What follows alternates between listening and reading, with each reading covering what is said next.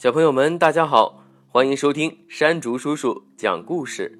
今天给大家带来的故事是《冰雪奇缘一百个睡前故事之斯特的舌头怎么了》。天气好热呀，就连酷爱夏日的雪宝也受不了了。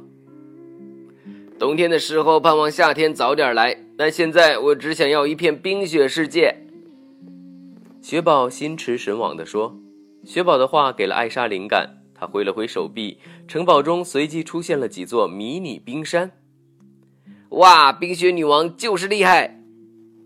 雪宝这下开心了。安娜也兴高采烈地说：“要是能堆雪人就更好啦。”雪人恐怕不行，但是小冰人还是可以的。艾莎说着，随手变出了一个可爱的小冰人。看到小冰人，雪宝喜欢极了。他装扮着小冰人，嘴里还唱着。太阳公公吹口哨，大夏天呀真有趣。天蝎树枝当手臂，带条围巾添暖意，还有纽扣和腰带，打扮起来真好看。一首歌唱完，雪宝用手正了正小冰人嘴巴上的装饰物，说：“现在只需要添上一个完美的胡萝卜鼻子，他就是和我一样英俊的冰兄弟啦。”我们只剩一根胡萝卜了。艾莎指了指斯特。雪宝和安娜回头一看，不！他们一起惊呼。原来斯特正美滋滋的把最后一根胡萝卜嚼得嘎嘣嘎嘣响。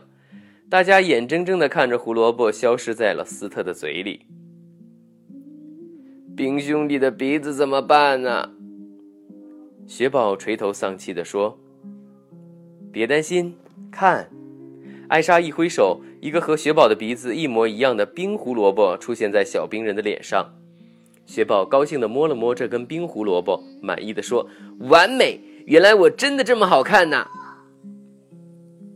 艾莎和安娜对雪宝的自夸假装没听见。还没等自我陶醉的雪宝睁开眼睛，就听哧溜一声，他立即睁眼一看，高声喊：“不！”大概是艾莎做的冰胡萝卜。太逼真了！斯特不知道什么时候凑了过来，伸出大舌头，正在舔冰胡萝卜。